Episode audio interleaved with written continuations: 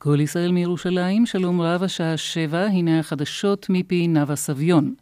בנמל התעופה בן גוריון עיכובים בהמראות בשל אספת הסברה של העובדים. הם מוחים על כוונת האוצר להפקיע 500 מיליון שקלים מקופת רשות שדות התעופה. יושב ראש ועד עובדי רשות שדות התעופה, פנחס עידן, אמר כי זו פגיעה לא מוצדקת בחוסנה הכלכלי של הרשות. שיבושים גם בנמל אשדוד, שם החליטו העובדים להשבית את מערכת המחשוב של מערך המחולות, לאחר שמזכירת הוועד של עובדי המינהל, מיכל לוגסי, הושעתה מהשתתפותה בוועדות לקליטת עובדים. בהנהלה אומרים כי לוגסי לא הושעתה, אלא החליטה להשבית את המחשבים, ככל הנראה על רקע קביעתו של מבקר המדינה, כי סייעה להטות מכרזים כדי לקבל לעבודה קרובי משפחה. בית הדין לעבודה ידון בסכסוך בעוד יומיים. בקלנדיה שמצפון לירושלים נפצע לוחם של משמר הגבול פצעים קלים מבקבוק תבערה שהושלך אליו. הוא טופל במקום ופונה לבית החולים הדסה הר הצופים. כתבתנו בשטחים אפרת וייס מוסרת כי כמאה פלסטינים התפרעו במקום ויידו אבנים ובקבוקי תבערה אל כוחות הביטחון.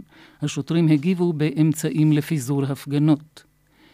חילופי דברים בין השר נפתלי בנט לבין מפכ"ל המשטרה דנינו בעקבות הניסיון לרצוח את יהודה גליק. בישיבת הממשלה שאל בנט את המפכ"ל מדוע לא טיפלה המשטרה בהסתה נגד גליק, וטען כי לו היה פעיל של שלום עכשיו, הייתה המדינה כולה על הרגליים, כלשונו. לדברי הגורם שהיה בישיבה, השיב המפכ"ל כי לא הוגשו תלונות על איומים על חייו של גליק. השר בנט תהה מדוע המשטרה אינה פועלת נגד ערבים המתנכלים ליהודים, והמפכ"ל דנינו השיב כי הדבר אינו נכון, וכי עד כה נעצרו יותר מ-80 מפרי סדר. היועץ המשפטי לממשלה סבור כי הצעת החוק המכונה חוק ישראל היום אינה חוקתית לפי שעה. נציגת היועץ ויינשטיין אמרה את הדברים בדיון בוועדת השרים לענייני חקיקה. לדבריה, כדי להצדיק את הצעת החוק, יש להשתכנע ראשית כי קיימת סכנה לשוק העיתונות הכתובה, ושהצעדים המוצעים בחוק יועילו למניעתה. זאת לאור הפגיעה של החוק בזכויות מוגנות בעלות מעמד חוקתי, זכות הקניין, חופש העיסוק וחופש הביטוי. כתבנו עמוס שפירא מציין כי ההצעה מבקשת לאסור להפיץ חינם עיתון יומי בתפוצה רחבה. ועדת השרים החליטה כי בהצבעות בכנסת יוענק חופש הצבעה לחברי הקואליציה. ארגון החינוך, המדע והתרבות של האו"ם, אונסקו, אונסקו, מתריע מפני המשך הרס אתרי המורשת ההיסטוריים בידי אנשי המדינה האסלאמית בעיראק. אירינה בוקובה, העומדת בראש הארגון, אומרת כי המעשים הברבריים כלשונה כוללים הרס של אלפי אתרים ומבנים ארכיאולוגיים בעלי חשיבות עולמית. במהלך ביקור בבגדד קראה בוקובה לנקוט פעולה מיידית כדי למנוע את המשך המעשים. טניס, המדורג ראשון בעולם, נובק ג'וקוביץ' מסרביה, זכה בפעם השנייה ברציפות בטורניר פריז, לאחר שניצח בגמר את מילוש ראוניץ' מקנדה 6-2-6-3.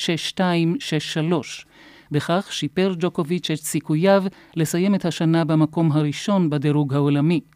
כדורגל אנגלי, בדרבי של מנצ'סטר ניצחה סיטי האלופה את יונייטד 1-0. יונייטד שיחקה בעשרה שחקנים מן הדקה ה-39, לאחר שאחד משחקניה הורחק. עורכי החדשות רון נסיאל ויותם ברזני. התחזית, הלילה ירד גשם מקומי בצפון הארץ ובמישור החוף. מחר ירידה ניכרת בטמפרטורות. בצפון הארץ ובמרכזה ירד גשם לפרקים. בצפון הנגב ייתכן גשם מקומי. ייתכנו סופות רעמים יחידות ושיטפונות במזרח הארץ. מידות החום החזויות בירושלים מ-14 מעלות בלילה עד 18 מחר בצהריים, בתל אביב מ-18 עד 24, בחיפה מ-17 עד 22, בצפת מ-12 עד 17, בבאר שבע מ-16 עד 23, ובאילת מ-19 מעלות בלילה עד 29 מחר בצהריים. זה סוף החדשות מכל ישראל. רשת ב' של כל ישראל, כל החדשות. דין ודברים מיד כאן בבית, קודם לכן עדכון ממוקד תנועה איתן גור, בבקשה. ערב טוב קובי ברקאי, ערב טוב למאזינים, בדרך 6 לכיוון צפון, עומס תנועה מבאקה עד מחלף עירון, בדרך עכו נהריה, עמוס מצומת עכו מזרח עד צומת רגבה. בדרך 4 צפונה, עומס אה, ממורשה עד צומת רעננה מרכז, ובהמשך ממחלף דרור עד צומת השרון. בדרך החוף צפונה, עומס תנועה מיקום עד מחלף אולגה. באיילון דרומה, עומס תנועה ממחלף ההלכה עד מחלף לגוארדיה, באיילון צפונה עמוס ממחלף לגוארדיה עד ההלכה, ובהמשך ממחלף קק"ל עד גלילות. בגאה צפונה, עמוס ממחלף השבעה עד מסובים, ובהמשך מגבעת שמואל עד מורשה. בדרך תל אביב-אשדוד, עמוס ממחלף השבעה עד מחלף ראשון לציון, בדרך חמש, עמוס ממחלף גלילות עד מחלף מורשה, בדרך תל אביב-ירושלים, עומס תנועה ממחלף שורש עד חמד. בדרך 443 עומס תנועה ממבוא מודיעין עד צומת מכבים רעות, בדרך 38 עומס תנועה ממסילת ציון עד נחם. נהגים להזכירכם, החל מ-1 בנובמבר חובה על הנהגים להדליק אורות ברכב בכבישים הבין-עירוניים גם בשעות היום. עד כאן ממוקד התנועה של כל ישראל, לדיווחים נוספים כוכבי 955 מכל טלפון נייד. סעו בזהירות. שלום. שוב אמא שלך באה לקפה? זה בגלל מכונת הקפה שקנית. לא קניתי אותה, הצטרפתי ל Espresso Club ושילמתי רק על הקפסולות. גם אתם רוצים מכונת קפה? חייגו עכשיו, כוכבית 4994.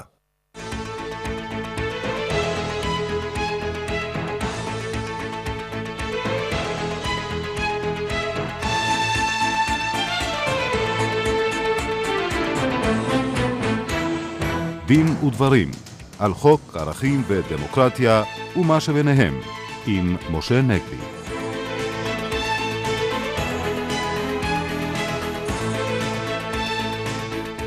שלום לכם מאזינות ומאזינים, ערב טוב, עורכת התוכנית יורית ברקאי בהפקה דפנה אברהם. הטכנאי שלנו משה לוי, ליד המיקרופון משה נגבי וקובי ברקאי.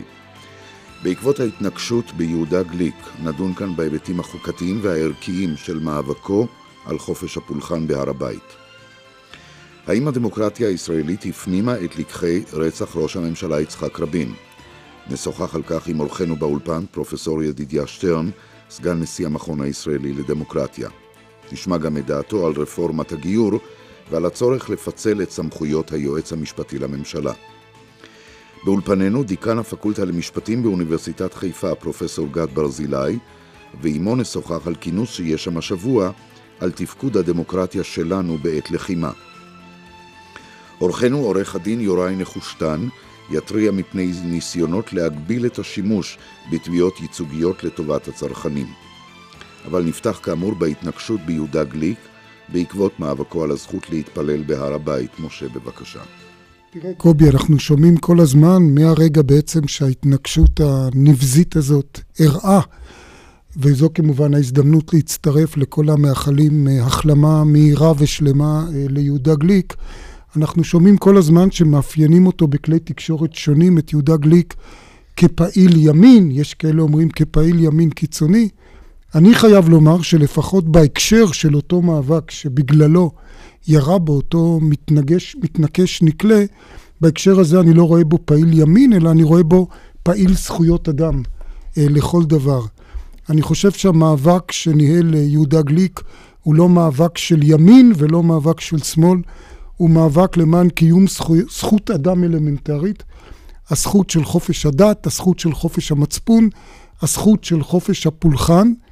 כמו שאמרתי, זה לא עניין פוליטי, זה גם לא עניין שתלוי אם אתה בעד ריבונות ישראלית בהר הבית או נגד ריבונות ישראלית בהר הבית, אם אתה חושב שמבחינה הלכתית מותר להתפלל שם או אסור להתפלל שם, לכל אדם, ובוודאי בתוך זה לכל יהודי, צריכה להיות זכות ברורה וצריכה להיות מכובדת זכותו להתפלל בכל מקום שהוא חפץ. עכשיו, כמובן, כמו כל זכות, גם הזכות הזאת בהחלט צריכה לפעמים להתפשר עם זכויות אחרות, ואם יש ודאות קרובה לפגיעה קשה אה, אה, בחיי אדם, בביטחון, ולפעמים בהחלט הוודאות הקרובה הזאת קיימת בהר הבית, כמו שאנחנו יודעים, מותר גם להגביל את חופש הפולחן, אבל בשום פנים ואופן לא מתקבל על דעתי שיבואו ויאמרו שכל פעם כשיהודי פוצה את פיו וממלמל תפילה בהר הבית, נוצרת ודאות הקרובה הזאת. הייתי מקבל כסביר שיקבעו אזורים מותחמים מסוימים שמותר בהם ליהודים להתפלל, שיקצו שעות מסוימות. אבל כאשר הדברים מתנהלים כפי שהם מתנהלים, ונגד זה נאבק יהודה גליק ונאבק בצדק, כמו שאמרתי, שמטילים איסור גורף על יהודי, על ילד יהודי, לבוא לשם עם טלית או לפצות את פיו. אם אומרים שזה כשלעצמו יוצר ודאות קרובה, זה בעצם מה שבזמנו השופט ברק כינה לתת פרס אה, אה, אה, לאלימות וזכות וטו לאספסוף על חופש הדת, על חופש הפולחן, בדיוק כמו שאני חושב שאסור למנוע מנשות הכותל להתפלל ליד הכותל בגלל האיומים של החרדים לנהוג כלפיהם באלימות, מאותה סיבה אסור לשלול את הזכות הזאת מיהודה גליק וחבריו. ואני גם רוצה לומר שיהודה גליק, בניגוד לחלק אולי באמת מאנשי הימין, ופה באמת מדובר באנשי ימין ואנשי ימין קיצוני, הוא גם מכבד במפורש את חופש הפולחן של בני דתות אחרות. באותו ערב עצמו שבו הוא נורא, הוא עוד הספיק לומר אה, אה, שהוא מכבד את זכותם של מוסלמים ובני כל הדתות ובני כל הגויים לבוא ולקיים את פולחנם על הר הבית. ואני חושב שזה כישלון מחפיר של מדינת ישראל, שהיא לא הצליחה להבטיח את חופש הפולחן הזה אה, ליהודים ולבני אה, כל הדתות. ואני אומר שוב, זה בלי קשר לשאלה מה יהיה הריבונות, מה תהיה הריבונות בהר הבית. אדרבה, אני חושב, יהיה אשר יהיה הריבון בהר הבית בסופו של דבר, תנאי לריבונותו צריכה להיות שהוא יכבד את חופש הדת והפולחן אה, של כולם. פרופסור ידידיה שטרן, איך אתה רואה את הדברים? כן, אני בעמדה דומה לשלך במובן העקרוני. אני רוצה לומר שבאופן אישי, אה, אינני עולה להר הבית, ואני אומר את זה לא כדי לספר למאזינים מה אני עושה, אלא כדי לתת מקום לעמדה שאומרת שבעלות לא צריכה להיות ממומשת דווקא על ידי מעשה. בעלות על מקום, בעלות על, אה, על תחושה. יש עניין של כיסופים, יש עניין של זיקה נפשית, יש עניין של נטיית הלב. אנחנו יודעים שהמקום הזה הוא ככל הנראה המקום המסוכן ביותר על פני הפלנטה כיום. אנחנו יודעים שיש בעולם מיליארד מוסלמים, שאם חס וחלילה יקרה שם בהר הבית מעשה קיצוני, אנחנו יכולים לראות מול עינינו אה, הרגש מתפרץ. שומע אדם ואומר בליבו, אז מה, אנחנו נכנעים לאלימות? נכון, זו כניעה לאלימות, ולכן אני מצטרף לדבריך שאסור להיכנע לאלימות, אבל חייבים לקחת בחשבון את הסיכון הממשי. אני רוצה לומר עוד, מול אלינו מתחולל שינוי עמוק בקרב ציבורים דתיים ביחס להר הבית. ויכול להיות, ואני מעלה כאן היפותזה, שהנימים המשיחיים שהיו בקרב הציונות הדתית כלפי יהודה ושומרון, מתחלפים כרגע בתחושה אה, שמתנקזת, כמו קלי ברק, אל המקום הזה, הספציפי, הר הבית, שאין צורך לומר שהוא לב האומה. שם אברהם, על פי המסורת, אה, עקד את יצחק. כל זה מביא אותנו אל אמירה עקרונית, שבה אני מצטרף לעמדתך, חופש, הפולחן, ודאי עבור כל אחד, ודאי עבור יהודים, כשאנחנו הריבונים, זה חייב להישמר, אבל החוכמה הקולקטיבית שלנו צריכה להזהיר אותנו ולהזכיר לנו שהזר הקרב יומת. זה מה שנאמר על המקום הזה. והזרות היא גם תפיסה ריאלית של הכוחות שלנו.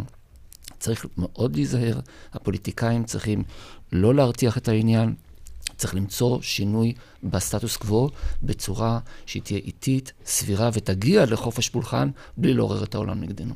פרופסור גד ברזילי. ערב טוב. אמ, אני הייתי מציע להבחין אה, בין הזכות לקונטקסט. אה, זכותם של יהודים להתפלל על הר הבית, היסטורית, מובנת. האם הקונטקסט מאפשר את מימוש הזכות? אה, בזה אני פחות בטוח, אבל אני רוצה לנצל את ההזדמנות לומר משהו מאוד נגד האיסור שהוטל בימים האחרונים על ערבים לבקר בהר הבית. בעצם איסור, על כולם. כן, ענישה קולקטיבית. ברור שהניסיון לרצוח את יהודה קליק הוא מעשה עוולה. אבל להטיל ענישה קולקטיבית, אה, לדעתי, אני לא רואה את הבסיס האתי לכך, ובוודאי לא את החוכמה הביטחונית באיסור הזה. עוד נקודה, לדעתי, אסור לנו לשכוח שהמשפט הבינלאומי מציע פתרון, והפתרון למקומות הקדושים, והוא בנאום המקומות הקדושים. בסופו של דבר זה נראה לי הכיוון האמיתי לפתרון. זורה. זו רק אחת מההצעות שקיימות, קיימות עוד עשרות הצעות, כולל ריבונות כן. לשמיים, לאדמה כן. ולאלוהים וכולי וכולי. ואז התווכחו איזה אלוהים. כמו... אבל uh, מכל מקום, uh, אנחנו כולנו יכולים להצטרף באיחולי החלמה ליהודה גליק. מחרתיים ימלאו 19 שנים לרצח ראש הממשלה יצחק רבין.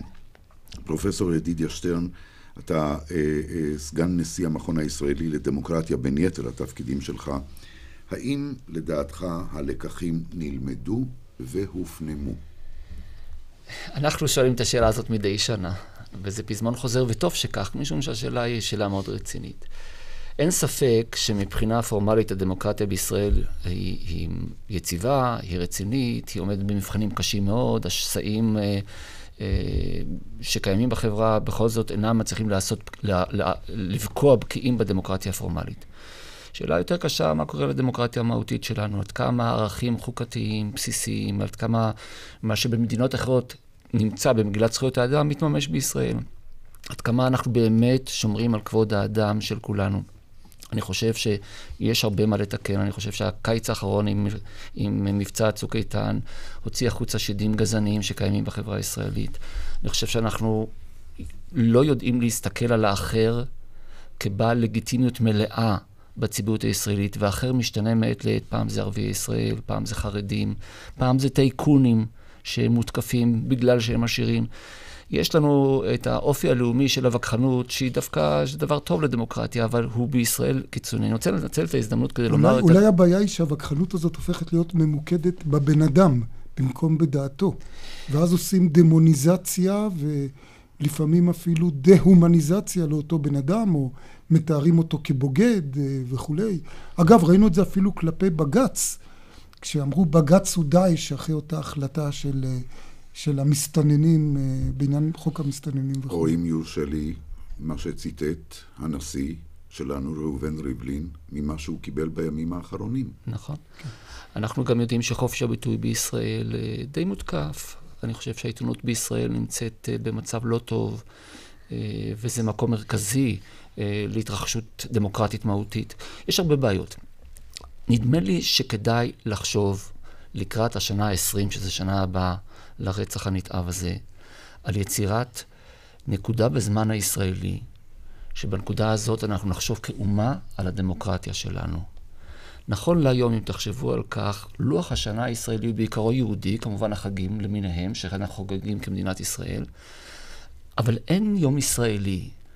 יש לכאורה יום העצמאות, אבל יום העצמאות חוגג את הריבונות, וערביי ישראל, 20 אחוזים, והחרדים, שהם כעשרה אחוזים, שזה שליש יחד מכל האזרחים, אינם מזדהים עם היום הזה. אין לנו יום אחד בשנה שהוא יום אזרחי. אולי אפשר לקחת את היום הזה, את ארבעה בנובמבר. לכך אני מציע, לכך אני מכוון, ואני מציע כן. את י"ב חשוון דווקא. אוקיי. שאגב, השנה, פעם ב-19 שנה, התאריך הלועזי והיהודי, וזה סימולי. אגב, באמת כן. אמר בשעתו פרופסור שלמה אבינרי, ממש מיד לאחר הרצח, אני חושב, או זמן קצר לאחר מכן, שרצח רבין היה אולי האירוע הישראלי הראשון, במובן הזה שערביי ישראל היו חלק מן האבל הכללי. מה שבדרך כלל, כמו שאנחנו יודעים, לצערנו, לא קורה ביום הזיכרון לחללי צה"ל, או ביום הזיכרון אה, לנספים בשואה וכולי. הישראליות שלנו רדודה. היהודיות שלנו עשירה, ואני שמח על כך כמובן, אבל הישראליות שלנו רדודה, ואני חושב שכדאי לייחד יום אחד, אפשר לקרוא לו יום הדמוקרטיה או יום האזרחות הישראלית, והמועד הזה מתאים מאין כמותו, משום שבעצם מה שניסה לעשות הרוצח יגאל עמיר, זה להכחיד את הריבונות, או תהליך קבלת ההחלטות הדמוקרטית באמצעות ריבונית. באמצעות ריבונות. ואני חושב שאנחנו צריכים להשיב בתיקון ממין העניין. ברור. ושנה הבאה, עשרים שנה, המת הפרטי, כבודו במקומו מונח, זכרו במקומו מונח, הגיע הזמן לטפל בהיבט הציבורי של הרצח הזה. פרופסור אה, גד ברזילי, אתה סיפרת, גילית את אוזנינו לפני שנכנסנו לאולפן, שכאשר התנהלו החקירות בעקבות הרצח בפורומים שונים, אה, התבקשת לתת עדות מומחה כאיש מדע המדינה, סוציולוגיה ומשפט, אה, ואתה המלצת המלצה שאני לא בטוח שהיא מומשה, אנחנו לא יודעים, ואני חושב שהיא עדיין אקטואלית מאוד, אולי תרחיב בעניין הזה. כן, ההמלצה הייתה, והיא מבוססת גם על מחקרים, שיהיה קשה מאוד אה, לאתר אה, את הרוצח הבא, ברמה אינדיבידואלית, ברמה אישית.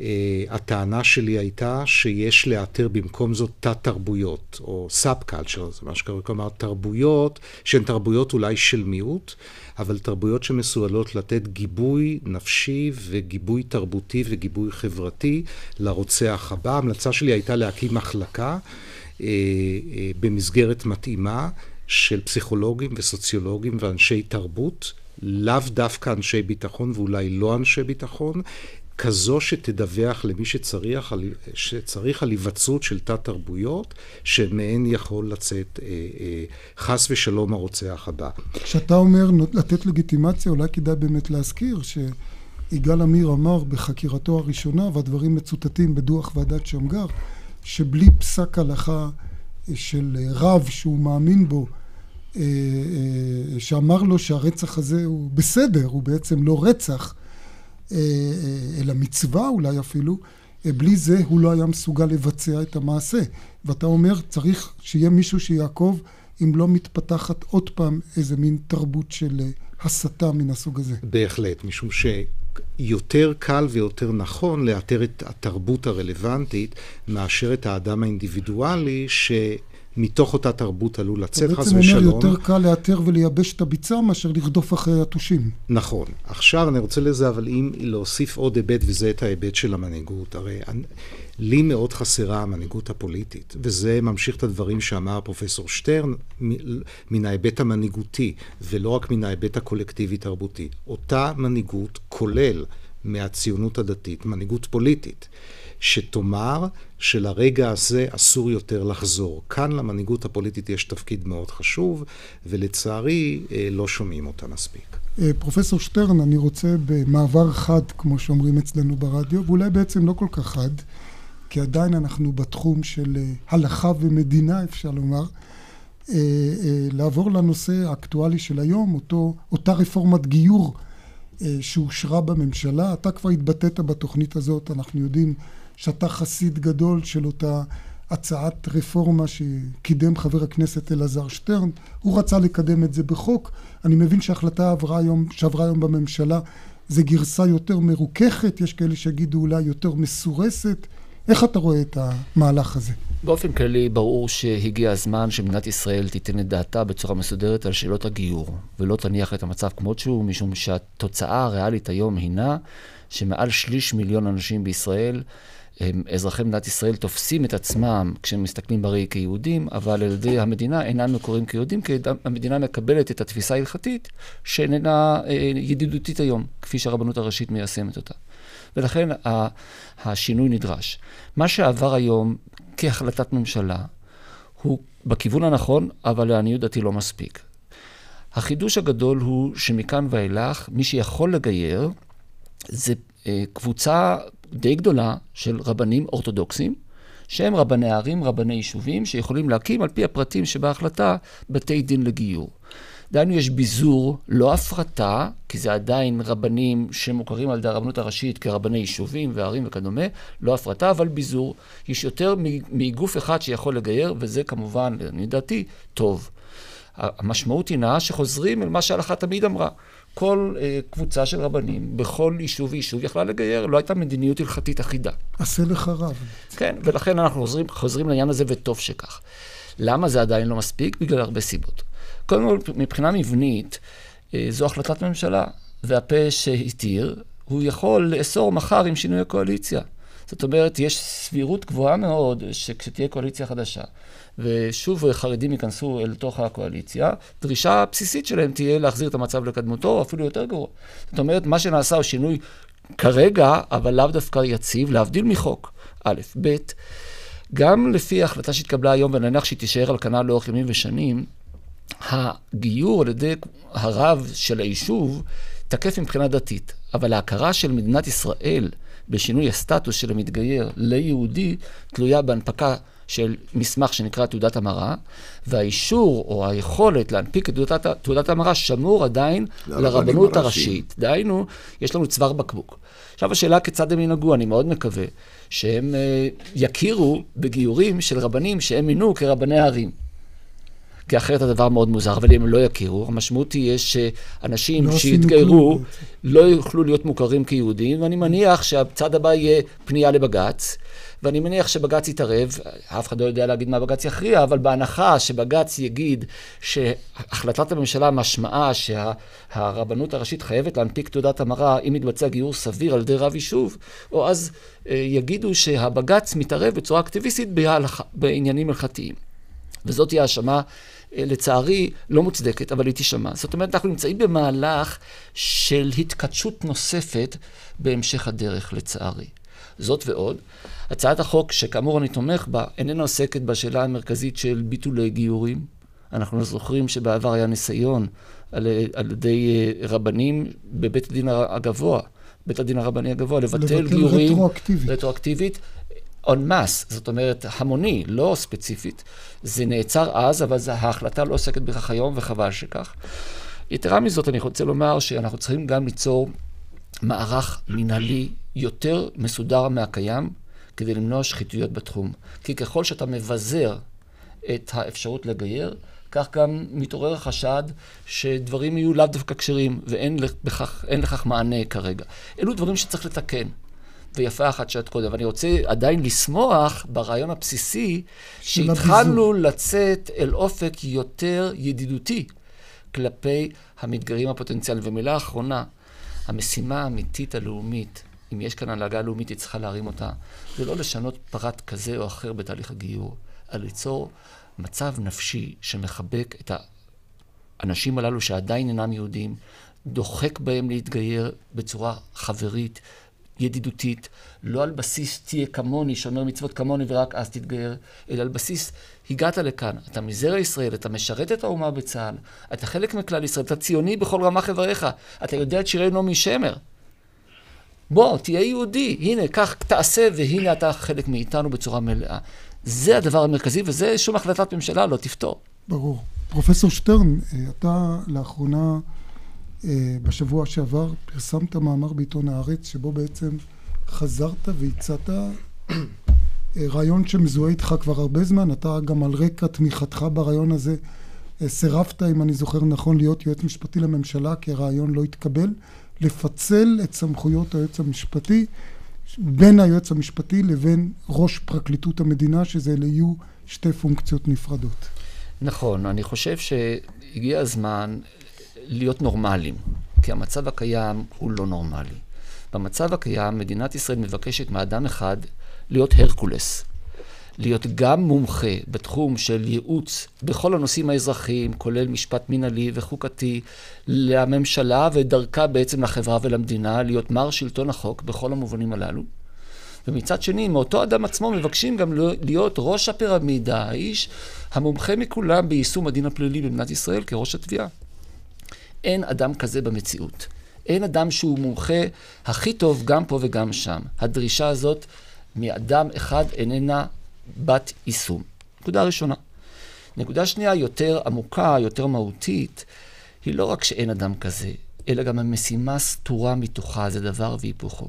אם אתה יועץ משפטי לממשלה, אתה צריך להיות כמו כל עורך דין שמייעץ, להיות בצד של הממשלה ולעזור לה למלא את תפקידה בצורה הטובה ביותר. לעומת זאת, אם בכובע האחר אתה גם ראש התביעה, ואתה מיישם את הדין הפלילי על, חס וחלילה, אבל אנחנו יודעים שזה קורה, על שרים, על אנשים ברשות המבצעת, זה לא דווקא שרים, כן. באשר הם שם, פקידים, פקידים, כל מי שנמצא שם. אתה גם משמש בעצם לא רק, לא הגזר, אלא המקל, אתה זה שאמור לאכוף עליהם את הדין. זה מצב נפשי הפוך. ממי שעוזר, אתה למי שמאיים ומעניש. אתה בעצם אומר, תמיד צד אחד יצא נפסד. אה, פרופסור גד ברזילי, אה, אתה גם אה, עסקת הרבה בנושא הזה, פרסמת מחקר בזמנו מקיף. הופעת בפני ועדת שמגר, שאגב החליטה לא לפצל. נכון. אתה מסכים עם פרופסור שטרן. כן, כן, מסכים בהחלט. אכן בפני ועדת שמגר אה, טענתי על בסיס מחקר שפרסמתי, מדוע יש לפצל בין משרד התביעה הכללית ליועץ המשפטי לממשלה. כמה דברים בהמשך לדברים ש, שנאמרו. ראשית, זאת משרה אדירת כוח. מדובר היום בסמכויות סטטוטוריות של יועץ משפטי לממשלה בכ-175 חוקים. היועץ המשפטי לממשלה, על פי פסיקת בג"ץ, הוא ראש וראשון במבנה שלטון החוק, כפוף רק לפיקוח בית המשפט העליון, עם מעט מאוד מקרים היסטוריים של התערבות בשיקול דעתו, ולכן מדובר במשרה בעלת עוצמה ציבורית אדירה וכמעט לא שקיפה, יש לומר. לוקחים את המשרה הזו ונותנים בידיה גם את האפשרות לנהל בעצם את התביעה הכללית, ולכך יש נזקים רבים. ראשית, אותו אדם שמייעץ לשרים, גם מיועד אולי, חס ושלום, להיות יום אחד התובע שלהם. מצב שהוא בלתי נסבל. שנית, אנחנו אה, אה, אה, עלולים להידרדר למצב של מומחיות, שהרי בדרך כלל יועצים משפטיים לממשלה או שלא היו מומחים במשפט פלילי, או שלא היו מומחים במשפט ציבורי אזרחי ומינהלי, וזה יצר בעיות של תפקוד. לכך אפשר להוסיף גם את הטעם שבעצם המודל הישראלי די אחיד במינו, עומד בניגוד למגמה העולמית. אינני חושב שהפיצול יחליש את התביעה הכללית, ההפך, היותה רשות עצמאית כמו שמקובל ברוב מדינות אירופה, יחזק אותה, והיועץ המשפטי לממשלה אה, אה, שואב את כוחו מהחוק שמקנה לו סמכויות ייעוץ והכוונת המינהל הציבורי. פרופסור גד ברזילי, פרופסור ידידיה שטרן, אנחנו בנקודה הזו נעצור.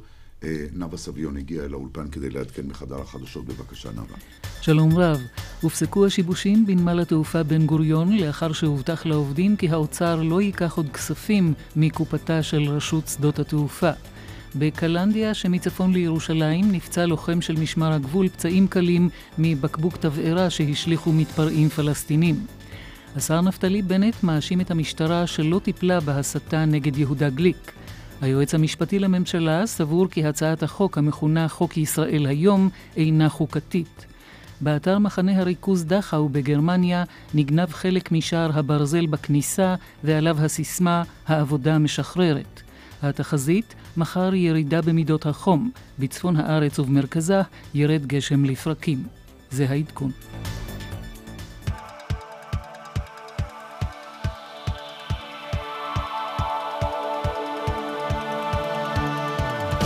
והתחזית להערב, רוח צפונית תנשב מהשעה עשר, עם הסיפורים, הקולות והחדשות מהצפון ועל הצפון.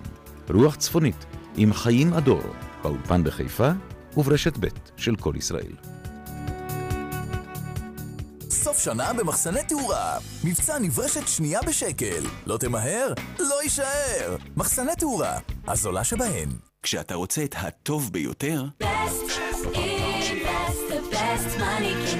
בסט אינבסט, תוכנית חיסכון מבית הכשרה חברה לביטוח. האמור אינו מהווה ייעוץ השקעות או הזמנה להשקעה. מחפש השקעת נדל"ן סולידית? תכיר את גולן ספיר. לאחר 20 שנות ניסיון בשוק ההון, פיתחתי מודל לרכישה בטוחה של בית פרטי בארצות הברית. אתה רוכש מאיתנו בית ב-75 אלף דולר בלבד, ואנחנו נזכור ממך את הבית לחמש שנים בכ-30 אלף דולר. גולן, נשמע מעניין. אפשר לשמוע עוד פרטים? כמובן, אני מזמין אותך אלינו לפגישה. כשאנחנו השוכרים שלך, ההכנסה שלך בטוחה. חיי כוכבית 2370. סביר כוכבית 2370.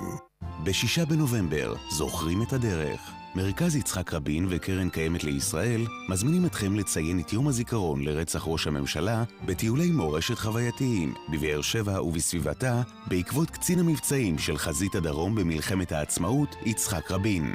ההשתתפות בלא תשלום, ההרשמה מראש בטלפון 1-800-350-550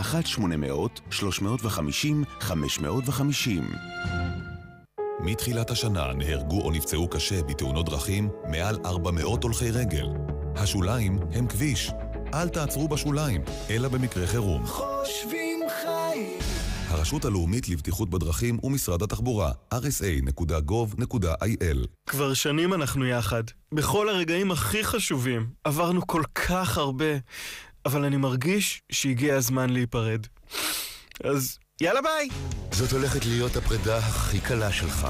בוא עם הרכב שלך להונדה, קבל עליו המרת trade-in במחיר מחירון והתקדם להונדה חדשה. היתרה עד 60 תשלומים, וגם תקבל מערכת מולטימדיה במתנה. המבצע עד 16 בנובמבר. חייגו כוכבית 2099. ככה זה, יש הונדה, וכל השאר פשוט לא הונדה, כפוף לתקנון. 349 שקלים לחודש, ויש לך רכב חדש! רק שלמה סיקס, קבוצת הרכב הגדולה בישראל, נותנת לך מחירים בלעדיים ותשלומים נוחים למגוון ענקי של רכבים חדשים מכל הסוגים ומכל הדגמים. מ-349 שקלים לחודש בשיטת הליסינג הפרטי. עוד הטבות לזמן מוגבל. מערכת מיגון, חיישני רוורס ומינוי שטיפומט מתנה. התקשרו עכשיו, כוכבית 2240. שלמה סיקס, עמית כן. כפוף לתקנון. עברת את גיל 50? מרגישה לפעמים תחושת גירוד או צריבה בעין? אולי גם את, כמו כשליש מבני ה-50 ומעלה, סובלת מיובש בעיניים. הפתרון? סיסטיין אולטרה. הטיפות ליובש בעיניים המומלצות ביותר בקרב רופאי העיניים בארצות הברית.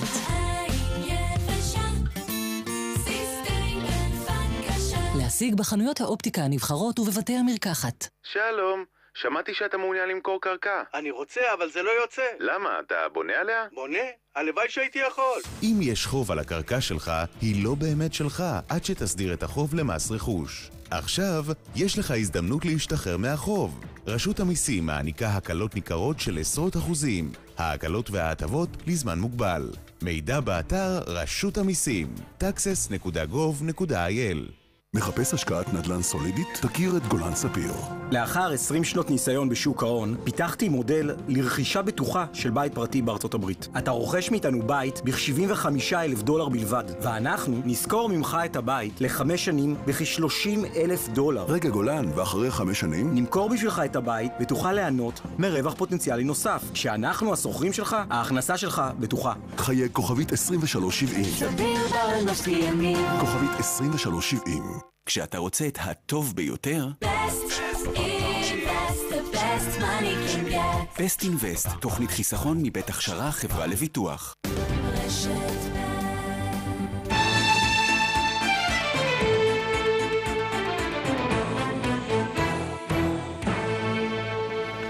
24 דקות לפני השעה שמונה שבנו עליכם עם דין ודברים כאן בבית, ועכשיו לנושא של כינוס שהתקיים במרכז מינרווה באוניברסיטת חיפה השבוע על הדמוקרטיה הישראלית בעת מלחמה.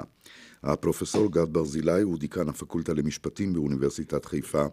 פרופסור ברזילי, האם מבצע צוק איתן חשף את חולשת הדמוקרטיה שלנו? אני כבר רוצה לומר שרמז לכך כבר קיבלנו קודם מפרופסור ידידיה שטרן. כן, אני חושב שהמבצע חשף גם שאלות, גם דילמות אה, וגם חולשות. אני אתייחס מפאת הקיצור לאחת, ואלו באמת מה שאני לפחות תופס כסנקציות חברתיות, שהן לא בהכרח משפטיות כמובן, אולי אפילו בניגוד לעקרונות של חופש ביטוי, על התבטאויות אופוזיציוניות, שיכולות גם לא להיות נכונות לגופן, אבל מותר להשמיע אותן. ביחס למלחמה. זה בא לביטוי באולפני הטלוויזיה, זה בא לביטוי ברדיו. אני צפיתי יותר בטלוויזיה, ושם היה מאוד ברור שממש מוטל טאבו חברתי בחלק לא מבוטל של התוכניות וב... כל הערוצים שצפיתי בהם. עובדים שאיימו עליהם בפיטורים, או אפילו פיטרו והיו אותם. והיו מקרים לא חוקיים בעליל של איום על עובדים ופיטורי עובדים אה, בשל עמדות חריגות, ובכך נסוג בפאנל מרכזי אחד. אה, בכנס על מבצע צוק איתן, וההיבט האחר הוא כמובן ההיבט של המשפט הבינלאומי. אה, כידוע, אני חושב שממשלת ישראל צריכה הייתה לשתף פעולה עם ועדת שבס, לא מפאת העובדה שהתשובות ברורות, אלא משום שיש דילמות ויש שאלות ועדיף לשתף פעולה, גם אם חלק מההתבטאויות של ראש הוועדה הן עוינות לישראל. בהחלט עולות שאלות של... אה, אופני והיקף השימוש בכוח. אתה צריך להזכיר למאזינים שלנו, כי הם כבר שכחו והם שמעו שבס, הם חושבים שזה אולי שבס שלנו מכאן. אנחנו מדברים על הקנדי שהוא עמד בראש הוועדה הבינלאומית לחקירה. נכון, הוועדה הבינלאומית, כן. שביקשה לש... את שיתוף הפעולה של הממשלה, כמובן ברמת חומרים. כבר. זה בדיעבד. זה בדיעבד, אבל סליחה. כמובן שבמהלך המלחמה בהחלט היו מקרים שמעלים תמיהות לגבי היקף השימוש בכוח והפרופורציות. השאלה המרכזית בסופו של דבר, מן ההיבט של המשפט הבינלאומי ביחס למלחמה בעזה תהיה לא האם מותר היה לישראל להתגונן, בוודאי שהיה מותר לישראל להתגונן, וטוב שהתגוננה. השאלה המרכזית תהיה היקף השימוש בכוח ובאיזו מידה ננקטו אמצעי הזהירות הראויים במהלך הפעלת הכוח. אה, פרופסור ידידיה שטרן, אני רוצה לשאול אותך לגבי עניין אחד שמתחבר לנושא של הכנס שמדבר עליו פרופסור ברזילי. יש כאלה שראו איום בדמוקרטיה בהכנסת סממנים דתיים לצמרת הצבא, וזה קיבל ביטוי מאוד דרמטי במבצע צוק איתן, באותו דבר מפקד של אלוף משנה עופר וינטר, שדיבר לחיילים בשם אלוהי צבאות ישראל וכולי, וזה עורר התקוממות. אתה בזמנו הזהרת מפני שימוש בפסקי הלכה בפוליטיקה. לא מפריע לך שימוש בפסוקי מקרא בצבא? אתה מתייחס לדף הקרב של uh, מח"ט גבעדי, כן, עופר וינטר, אלוף משנה עופר וינטר. אני לא, אני לא חושב שפסוקים הם דת. אני חושב שפסוקים הם חלק מהתרבות הפרטיקולרית שלנו, ואני חושב שרבים uh, מהישראלים יכולים להיות מונעים למוטיבציה בעת, uh, אתה יודע, על ספינה שוקעת אין אתאיסטים. בדיוק, בעת צרה כן. ליעקב הכל מותר. אז, אז כן. אבל, אבל, אחרי שאמרתי את זה, יש פה אבל גדול. כשאתה מח"ט, אתה לא יכול לקחת את המלחמה של אומה בארגון טרור ולומר שמדובר פה במלחמת דת או מלחמת קודש, או להגיד שהאויב שלך הוא אויב בגלל שהוא מנאץ מערכות ישראל, או, או להשתמש בפסוקים בצורה כזאת שמשחלפת את הסכסוך הלאומי, הטריטוריאלי, הטרוריסטי, לסכסוך דתי. ויש הבדל גדול. ואני רוצה לומר עוד נקודה אחת חשובה. אני, בתור אדם דתי, מאוד שמח וגאה בהתנדבות של הציבור הדתי לצבא. ההתנדבות הזו נמשכת כבר שנים, והיום בדרגת, בדרג המח"טים אה, יש ייצוג עודף גדול מאוד לציבור, למגזר שממנו אני בא, ובדרך הטבע זה יגיע למטכ"ל, ועבורי, ידידיה, טוב שכך. אבל, החברים הנכבדים צריכים להבין שככל שאתה עולה בסולם הדרגות, כך אתה חייב להיות זהיר יותר עם המדים שלך, ולהקריד את הממלכתיות, ולא את הפרטיקולריות, את המגזריות שממנה אתה מגיע. אני חושב שפה עופר וינטר, מתוך כוונות טובות כמובן, אולי שגה, אולי זה, זה, זה דמי, דמי לימוד שכולנו צריכים ללמוד. אני מאוד מקווה שמכאן ולהבא נשתמש בשמע ישראל, השם אלוקינו, השם אחד, אבל לא נהפוך את המלחמה למלחמת דת. אה, עורך דין יוראי נחושתן, כאיש מילואים ותיק, שמכיר את המציאות בשטח, אני אומר את זה גם כאיש מילואים וגם כמשפטן, כאזרח. אני חושב שאחד הדברים שצריכים לשים אליו לב זה לא להפוך או להחליף את מקור הסמכות. מקור הסמכות בצבא זה מפקדי הצבא. גם אם יש אדם דתי, הוא את הפקודות מקבל ממפקדיו. וכך אני חושב שנשמור על ההפרדה. זה שאדם יש לו ערכים דתיים זה דבר חיובי ואין לנו שום דבר נגד זה, רק שלא יתבלבל במי אה, המפקד שלו ומאיפה הוא מקבל את הפקודות שלו ומי מחליט. האם אה, שימוש בשמע ישראל או בהשם אלוקי צבאות מבלבל מי המפקד, מי הסמכות הפיקודית בקרב? כמו שמותר למפקד לצטט משירו של חיים גורי, מותר למפקד לצטט מדברי... אני אה, מסכים, אני מסכים, זה לא, לא, בהחלט לא מבלבל. כן, אה, אה, כמו שאמרתי מקודם, יש לנו תרבות משלנו, עבור חלק מאיתנו זה ציווי דתי, עבור חלק מאיתנו זה הזיכרון ההיסטורי הקולקטיבי, נכון. וזה כוח מניע וזה מצוין, הרי אנחנו כולנו ציונים על בסיס זה שיש לנו עבר משותף שבא לידי ביטוי בפסוקים כן. הללו. יש הבדל גדול בין שימוש כזה בפסוקים, אני זוכר פקודת קרב של ישעיהו גבי, שלא חשוד על הדת, שגם היא, אה, בסוף הפקודה נאמר, יהי השם עמכם. כן. כן, נכון. בזמנו.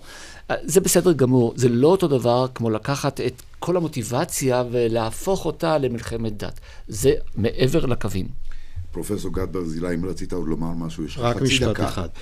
תהליך הדתה, אני, אני מסכים לדברים הקודמים שלנו, תהליך ההדתה עם זאת הוא מדאיג מאוד, משום שהוא כן מייצר בצבא דילמה של ציות. וכאן זו נקודה כאובה למשטר דמוקרטי. בזאת סיימנו את הדיון בנושא הזה, הפסקת פרסומת ומיד חוזרים. כל החיים אתם מחכים לרגע שבו תתאהבו. המבט, ההתרגשות, החיוך, התחושה הנפלאה שתהיה לכם כשתגלו משהו חדש ומסעיר שיהיה רק שלכם. הרגע הזה כבר הגיע, והוא קורה כאן, בבית בירושלים. רשת מגדלי הים התיכון, המובילה את סגנון החיים לגיל השלישי בישראל, הגיעה לירושלים, ומשיקה את מיזם המגורים החדש והייחודי, הבית בירושלים. לפרטים חייגו כוכבי 9134 B-Cure Laser, מכשיר רפואי ביתי עם הפעולה הכפולה, מטפל בכאב ומסייע בפתרון הבעיה. המכשיר מטפל במקרים הבאים שאושרו על ידי משרד הבריאות כאבי גב, צוואר וברכיים, מרפק טניס, דלקות, ארטריטיס ופצעים. הודות לטכנולוגיה המאיצה את פעולת הריפוי הטבעית של הגוף. בזכות B-Cure Laser אני חי בלי כאבים. זה עובד. בי-קיור לייזר כוכבית 3414 העשירייה הפותחת בצומת ספרים. עשרה רבי מכר וספרים מובילים ב-29 שקלים ו-90 לספר. אם כדאי לעצור בצומת ספרים. כפוף לתקנון.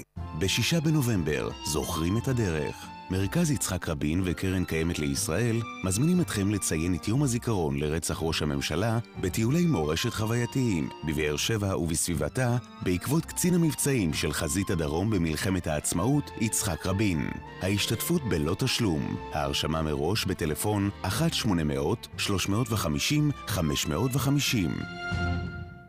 קץ, המחזמר עטור השבחים, הגיע לישראל הישר מלונדון. מיום רביעי, היכל התרבות תל אביב. קץ, המחזמר שאסור להחמיץ. כרטיסים אחרונים איבנטים. כוכבי 9066. שלום, שמי אורי חיון. אני בן תשע. חליתי בסרטן, לכן נעדרתי הרבה מבית הספר. האגודה למלחמה בסרטן הצמידה לי חונך, והוא עזר לי בהשלמת החומר שהיה חסר לי. בקיץ השתתפתי בנופש המשפחות של האגודה למלחמה בסרטן. כל המשפחה נהנתה יחד. שכחנו קצת את הטיפולים ואת המחלה, ואגרנו כוחות. האגודה למלחמה בסרטן, 1-800-599-995 תגידו היי למי שמנקה בשבילכם. תגידו איי רובוט. איי רובוט, התקשרו כוכבית 3055, איי רובוט. אתה ידעת שבברלין ביטוח בריאות פרטי עולה לך חצי ממה שעולה לך בארץ? אתה ידעת שגם ב-AIG, וזאת לא עיר אח שלי, זו חברת ביטוח, כן? היום אפשר לחסוך עד 50% בביטוח הבריאות הפרטי. מצטרפים ל-AIG מדיקל ומשלמים רק בעד מה שקופת החולים אינה מכסה. אתה לא כמו כולם. למה שתשלם כמו כולם? כפוף לתנאי החיתום והפוליסה. צריכים הלוואה? קודם כל מתקשרים לישראכרט. לוקחים הלוואה עכשיו ומתחילים להחזיר רק בעוד חצי שנה. לפרטים חייגו כוכבית 6660. גם בהלוואות, תכלס, אין על ישראכרט. כפוף לתנאי החברה. כאן מרדכי פרימן, ברמת תמיר, דיור מוגן דתי לגיל השלישי, יש מבצע חסר תקדים. דירת סטודיו מ-350 אלף ש"ח, שני חדרים מ-650 אלף ש"ח, התקשרו כוכבית 6864 ותרגישו בבית. רמת תמיר, דיור מוגן דתי לגיל השלישי, כוכבית 6864 משתדלים להיות כל הזמן קרובים לשירותים. נמנעים מטיולים ארוכים, מנסים להימנע משתיית מים. ייתכן שאתם סובלים משלפוחית רגיזה. פנו לרופא שלכם או חייגו, כוכבית 6906. שירות לציבור מטעם חברת פייזר. העשירייה הפותחת בצומת ספרים, עשרה רבי מכר וספרים מובילים ב-29 שקלים ו-90 לספר. אם כדאי לעצור בצומת ספרים. כפוף לתקנון.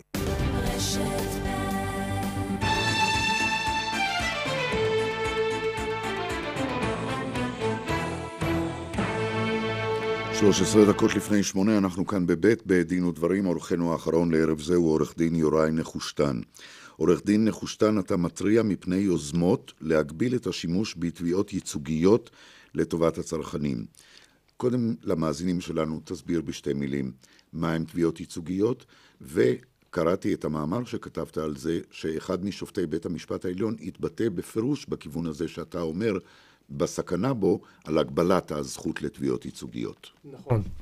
ראשית, תביעה ייצוגית היא כלי רב עוצמה ורב חשיבות בכלכלה, מאחר שהיא מחפה או, או אה, מאפשרת מקומות שיש בהם אכיפת חסר, שיש הרבה אזרחים נפגעים שהזכות שלהם היא מאוד קטנה או שהם לא יודעים על קיומה, והיא מכסה על פער שבו יש אכיפת חסר של זכויות, גם של צרכנים, אגב, גם של משקיעים בבורסה למשל, או של אזרחים שנפגעים מהמדינה אם היא פועלת שלא כדין בצורה גורפת כלפי כל האזרחים. והכלי הזה הוא כלי מאוד חשוב שמאפשר לכסות על הפער הזה, ובעצם הוא אה, סוכן של שינוי, הוא מתקן עולם בדרך הזאת. לכן זה כלי שצריך לשמור עליו ולטפל בו בזהירות. היוזמות שיש היום, יש גם כתבות בטלוויזיה, יש איזשהו, איזשהו דיבור כזה. Backlash נגד ה... כן, איזושהי אה, תגובת נגד. מאחר שהתביעות הייצוגיות האלה הן לא תמיד אה, מוצאות חן בעיני הגופים הנתבעים, שזה גופים כלכליים גדולים שלא תמיד נוהגים בצורה הגונה ונאותה. אולי הם הצליחו מדי, כמו אתה אומר. יכול להיות שיש איזו תנועת מטוטלת שחוזרת לכיוון השני. ומנסים, אה, למשל, בהצעת חוק שהוגשה, הצעת חוק פרטית שהוגשה לכנסת לאחרונה, להגביל את שכר הטרחה שמתוגמל בו בא כוח התובע הייצוגי. אה, או מגמה, כמו שציינת מקודם במאמר, על פסק דין שאמר שבית המשפט לא שבע נחת ממצב שבו עורך הדין הוא בעצם זה שיוזם את התביעה, הוא מגלה את התביעה, מאתר את התובע ובעצם אה, יוזם את כל העניין. אז המגמות האלה עלולות להביא לכך שלא יהיה כדאי לתובעים להגיש תביעה ייצוגית. אני רוצה להבין איך נולדת תביעה ייצוגית. בוא ניקח מקרה שאצלך במשרד, נניח היום בבוקר, אתה מיוזמתך רואה עוולה שמתמשכת אצל כמה וכמה אנשים, אצל כל אחד זה עשרה שקלים, אבל ביחד זה מיליארד. או ההפך שמישהו נפגע מתוך עשרים שנפגעו קודם, בא אליך. איך זה נעשה? אני אביא לך דוגמה ממקרה שטיפלתי בו, כמובן בלי לנקוב בשמות, אדם שהיה אה, משקיע באגרות חוב של חברה שעשתה הסדר חוב, והיו לו טענות לגבי הטעייתו כמשקיע, הוא קנה את אגרות החוב האלה תחת איזשהו מצג מטעה של החברה. הוא היה אדם אה, בעל מוסך מהדרום, לא היה לו בדיוק מושג בנבחים של הדוחות הכספיים והדיווחים של החברה. הוא הבין שמשהו לא בסדר כי הוא קנה מניה ושבועיים אחרי זה היא צנחה ב-40 אחוז, אה, איגרת חוב. אבל הוא היה צריך אותי כדי שאני אנבור במסמכים, ולפעמים צריכים גם מומחים מדיסציפלינות אחרות, כמו רואי חשבון או מומחים אחרים, כדי שיסבירו לו את זכויותיו.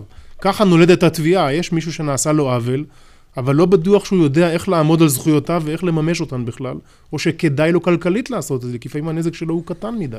הרבה פעמים תביעה ייצוגית באה אה, לייצג צרכנים, נניח שבמכשיר מסוים שהם קנו, רבים שקנו את אותו מכשיר, היה פגם, וחייבים לתבוע את החברה כדי שהם יקבלו חזרה. נכון, וה... פרופסור ידידיה שטרן, רצית משהו לומר. כן, אולי רק להציג את הבעיה מהצד השני שלה. הצד השני שלה הוא שתביעות כאלה הן באופן טיפוסי על סכומים אדירים.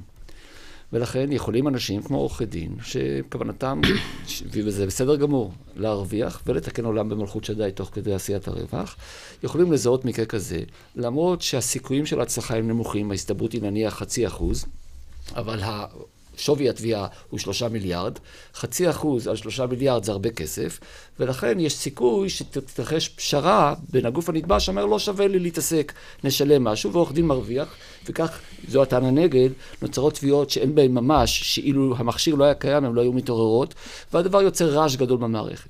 יחד עם זאת, אני מסכים עם התזה המרכזית כמובן, שצריכים לטפל באפשרות של פשרה, ויש טיפול גם בחוק הקיים, באיזה מקרים וכיצד ניתן לעשות פשרה. צריך זהירות בשימוש במכשיר הזה, משום שהוא בסופו של דבר עושה המון המון המון תביעות, שבסופו של דבר לא מגיעות לפסק דין אמיתי. על זה יש בקרה שיפוטית, החוק הרי נותן אה, בקרה שיפוטית רחבה ל... שלך, שאפילו תביעה שמכירים בה. כאשר, כאשר אנחנו כבר עוברים את המשוכה שהתביעה היא ראויה להתברר כתביעה ייצוגית, אנחנו נמצאים בעולם אחר. אני מסכים עם פרופסור שטרן שיש הרבה תביעות סרק, אני גם הצגתי נתבעים בתביעות סרק שכאלה לא פעם ולא פעמיים.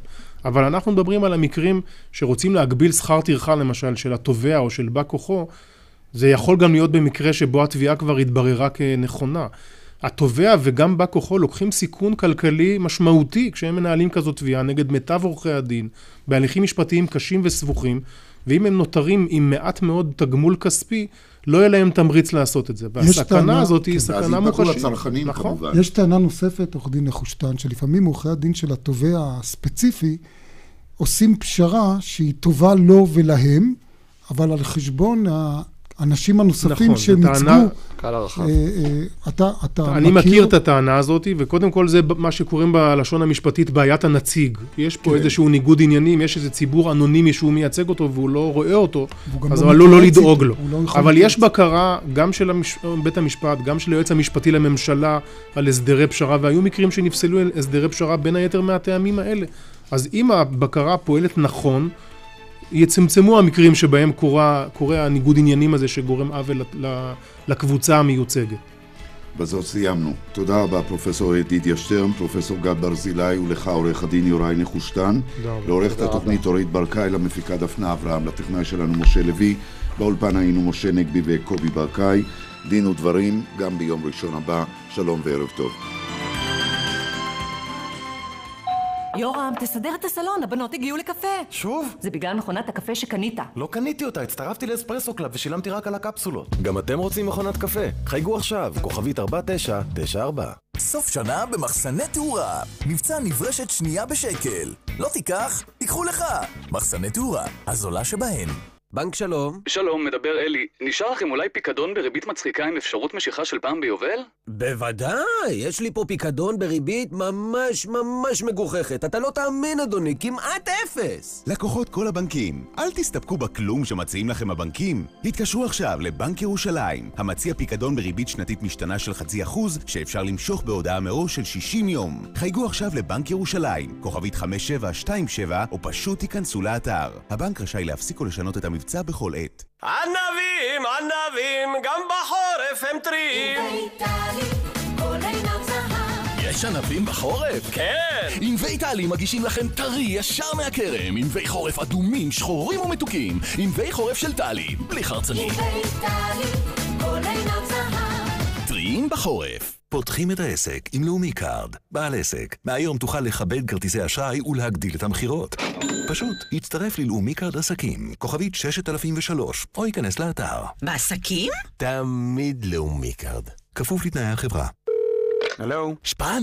דביר, שמע, כולם מדברים על זה שהריבית עכשיו כמעט אפסית ואין טעם להשקיע, נכון? נו? אז יש לי פתרון. מה? כספות ביתיות, נייבא מסין ונמכור. בן גיסתי עובד במכס, הוא רגע, אמר... רגע, דביר, יש פתרון טוב יותר. פירות אדומים. פירות אדומים? מה, נפתח דוכן? לא, פקדונות הפירות האדומים. רימונים, ליצ'י, פומלית, פיטנגו. הם מאפשרים לך ליהנות מהשקעה משתלמת, גם כשהריבית במשק כמעט אפסית. או-אה, באמת השקעה משתלמת. שפן, אתה מקצוען. רק שמור בינינו את הפירות, אה, הפקדונות האלה, אה? אף מילה. לקוחות כל הבנקים התקשרו עוד היום למקצוענים בהשקעות של מזרחי טפחות, כוכבית 8860, ושאלו על פקדונות הפירות האדומים. משרד התחבורה ממשיך להעמיד לרשותכם עוד ועוד חידושים נוחים בעמדות הרשיומט. מעתה תוכלו להתעדכן במספר הנקודות שנרשמו לחובתכם בגין עבירות תנועה, וכן לקבל בטרם קניית רכב משומש תדפיס המכיל מידע על עברו. זאת ועוד בעשרות עמדות הרשיומט שבסניפי סופר פארם ברחבי הארץ. למידע על כל השירותים ייכנסו ל-MOT gov.il או חייגו כוכבית 5678. השירותים ניתנים באמצעות כרטיס האשראי של בעל הרישיון בלבד. ישראל מתחברת לתחבורה מתקדמת. משרד התחבורה והבטיחות בדרכים. צריכים הלוואה? קודם כל מתקשרים לישראכרט. לוקחים הלוואה עכשיו ומתחילים להחזיר רק בעוד חצי שנה. לפרטים חייגו כוכבית 6660. גם בהלוואות, תכלס, אין על ישראכרט. כפוף לתנאי החברה. חברי קלאב 365, קיבלתם הביתה את כרטיס ההחזר הכספי יופי. המשביר לצרכן מזמין אתכם לאירוע השנתי הגדול. אז בואו לממש את ההחזר הכספי שקיבלתם במגוון מבצעים חסרי תקדים. לדוגמה, הלבשה תחתונה שבמבצע עד 20% הנחה, ועוד 20% הנחה על היתרה. ועכשיו, עוד 20% למימוש בהחזר הכספי. המשביר לצרכן, לתת יותר. פז'ו 308, רכב השנה באירופה, עכשיו בישראל. המשפחתית עם מנוע העתיד פיוטק. מנוע טורבו 130 כוחות סוס, עוצמתי, אמין וחסכוני. יותר מ-24 קילומטר לליטר. פז'ו 308, עכשיו בישראל. לפרטים ולנסיעת מבחן, כוכבית 4989. פז'ו. צריכים הלוואה? קודם כל מתקשרים לישראכרט. לוקחים הלוואה עכשיו ומתחילים להחזיר רק בעוד חצי שנה. לפרטים חייגו כוכבית 6660. גם בהלוואות, תכלס, אין על ישראכרט. כפוף לתנאי החברה. רשת ב' של כל ישראל. אנו עוברים עתה אל הטלוויזיה הישראלית, הערוץ הראשון, לשידור מהדורת מבט. העימותים על הר הבית מגיעים לשולחן הממשלה, נתניהו מנסה להרגיע, שר החוץ קוטע אותו. ראש הממשלה, לא פחות כאן מאוד סגן יושב ראש הכנסת מפגין נוכחות על ההר. מיוחד חצי שנה אחרי רצח הנערים במוקד מאה שבו קיבלו את השיחה מגלעד שער, המפקדים החדשים מספרים על החשש מהחטיפה הבאה. משטרה בחקירה, כך יעשה לשוטרת שחם הצעירה שהעזה להתלונן על עבירות מין מצד מפקדה הקצין הבכיר.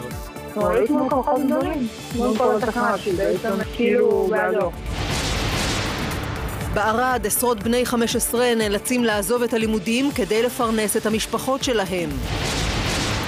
ואחרי מבט, משחק העונה הערב בארנה, הפועל ירושלים נגד מכבי תל אביב. כל הכרטיסים נמכרו.